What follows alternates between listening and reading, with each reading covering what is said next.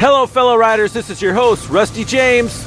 It is Wednesday, October 7th, 2015, and this is The Ride.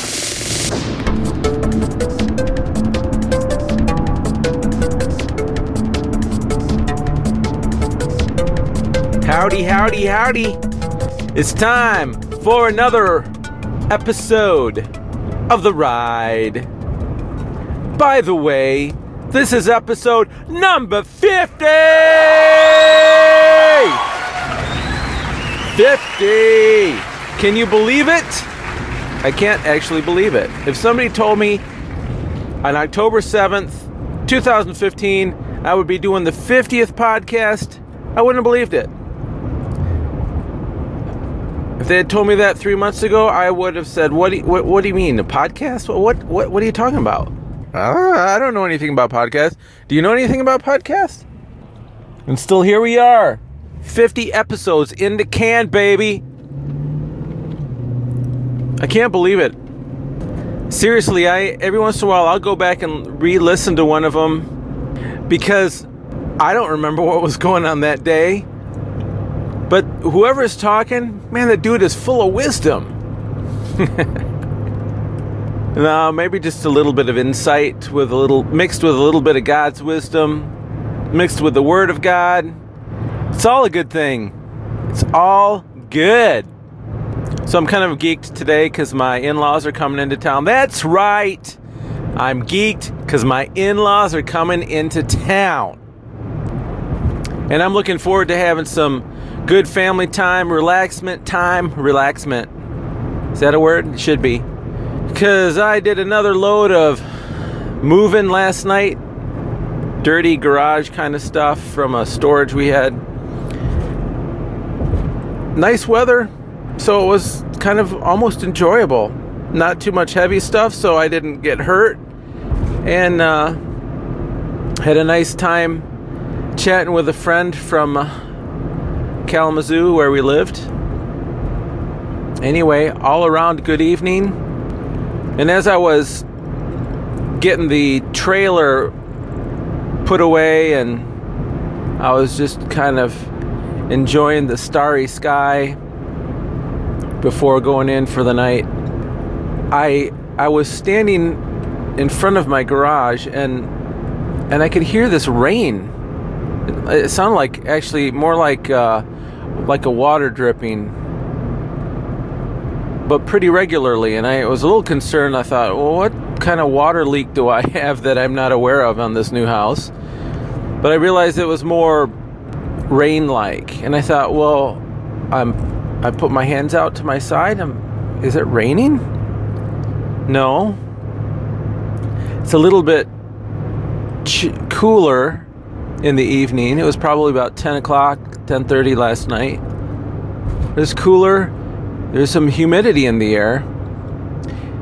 Eh, But I could feel, I felt water drip on me. And then I realized what was going on. We have a section of our roof that's a metal roof, and it must have been condensing some of that humid air into the drips, and then it would drip onto the nor the lower roof and that's where I was hearing this rain, and then it would spray off little droplets of water, and I, and I would get it every once in a while. So this morning I was kind of rethinking about that whole thing, and as Christians, see everything ties into our life.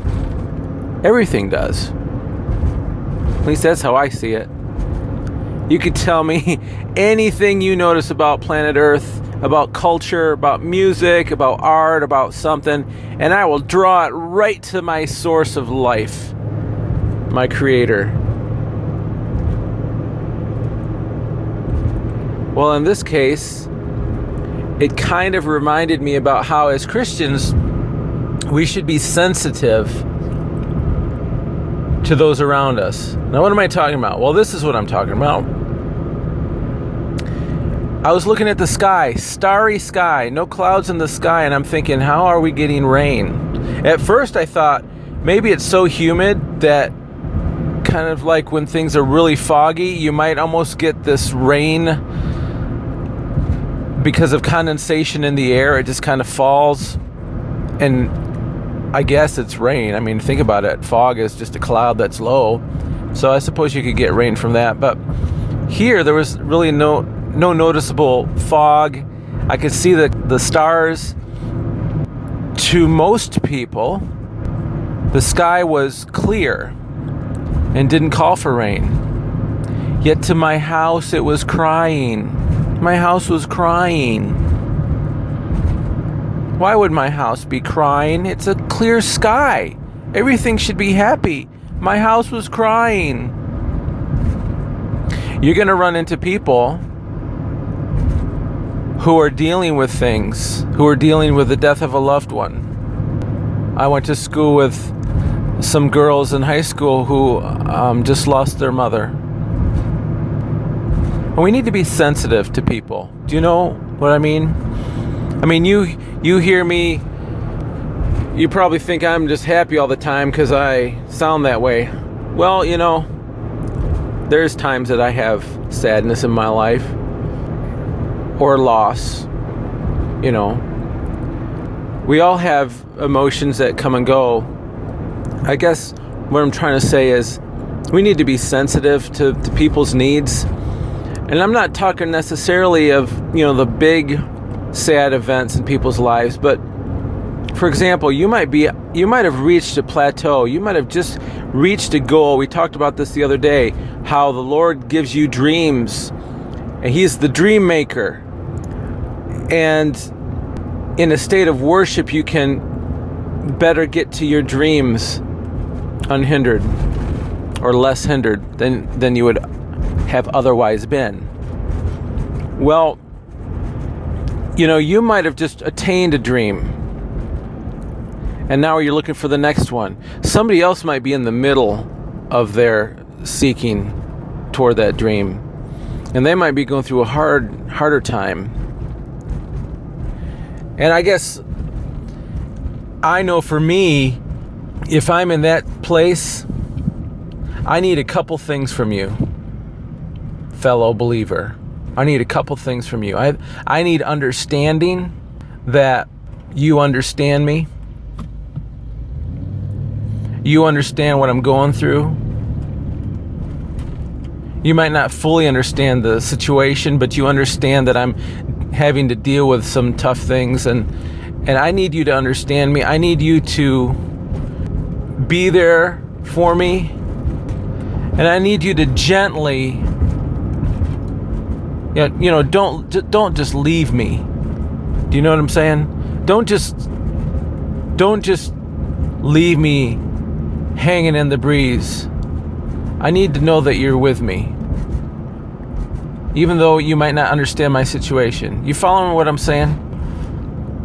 I need to know that you're there for me. And uh, fellow believer. And I also I need encouragement. I I need you to tell me that the solution that the goal this this thing that I feel like God's called for me I need to know that it's attainable. I need you to remind me that it's attainable. I need you to remind me how it's attainable by telling me the truth from God's Word. I don't need you to preach at me. You know the difference? I think that's the sensitivity that I'm, I'm kind of talking about. Now, that's just me, but I think that's probably true for many people. I think it's easy for me to try to preach. Uh, my wife might be going through something or be just frustrated with the kids about something school related or who knows what. And very often my response, my my thing is to try to solve the problem. Hey, this is what you should do. Boom, boom, boom, boom, do that. And so I'm preaching to myself right now, people I need to understand what my wife needs there. And what she doesn't need is somebody like on her case about what she did wrong, what she needs to do right. There's a time for that because really, I'm hoping that we're all open to teach teaching, but the time for teaching might not be right then and there. As humans, we, we try to we see we see what's around us, we see what's broken, we see what needs fixing, and we try to fix it. We don't focus on what's working as much. We we we're all about fixing the broken thing. Um, I just want us to be sensitive to people. I've mentioned this a long time ago, but we can make really quick decisions about somebody based on appearance. If we meet somebody new for the first time, we are going to, yes, we are, because this is how we work, we are going to make some kind of a, an opinion, form it almost instantly. And then we're going to modify that as we interact with that person or as we find out about that person through, uh, through the third party people. And so you know, as part of, I don't know, some kind of a protection mechanism that we have to kind of judge people, not judge in a harsh way, but just kind of make a determination about what we think about somebody and, and their motives and all these things, kind of right quick from the outset. And I guess the challenge that I'm giving myself right now is that I need to be a little bit less cut and dried when it when it comes to doing that kind of thing because people, man, people are unique. Everyone's different.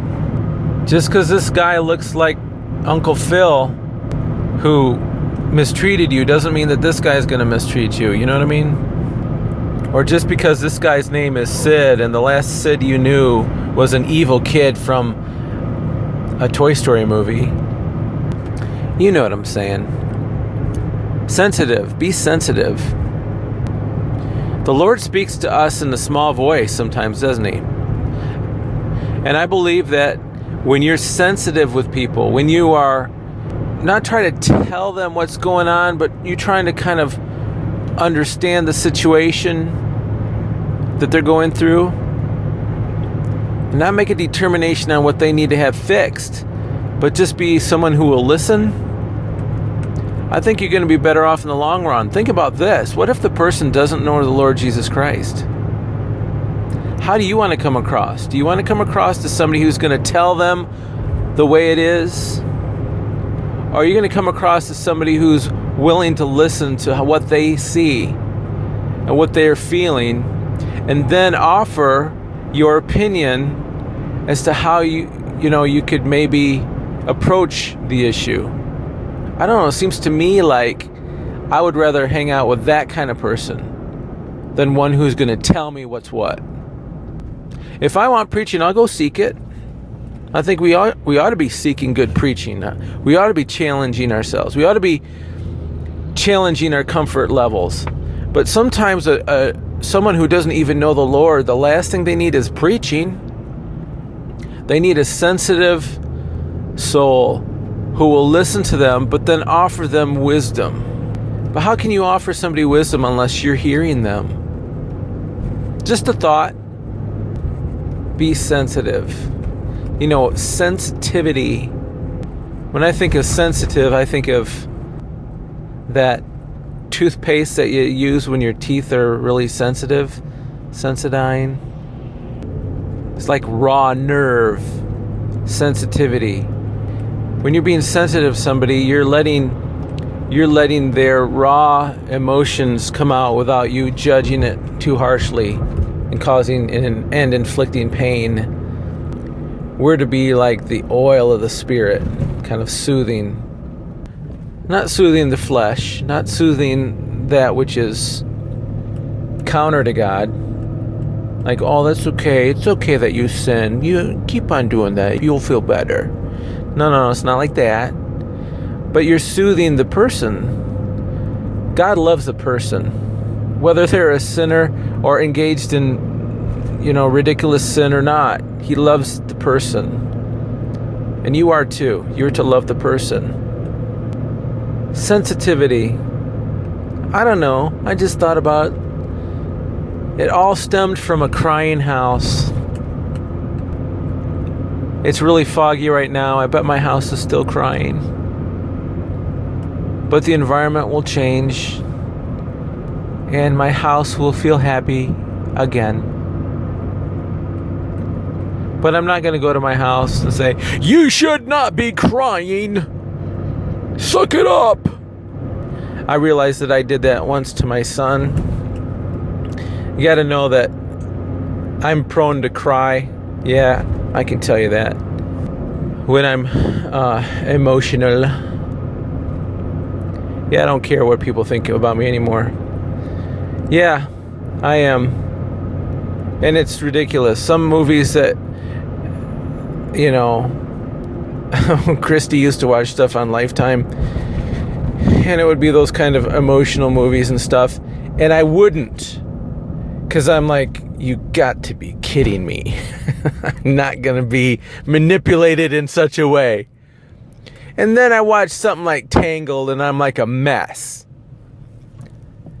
because there's such good masters of manipulation that you don't know you're being manipulated. Now that's good storytelling. Well, whatever the case is, I don't mind letting my emotions out.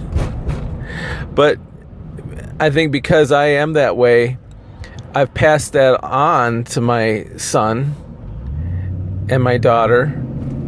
I remember one time Seth was upset about something and he was crying about something.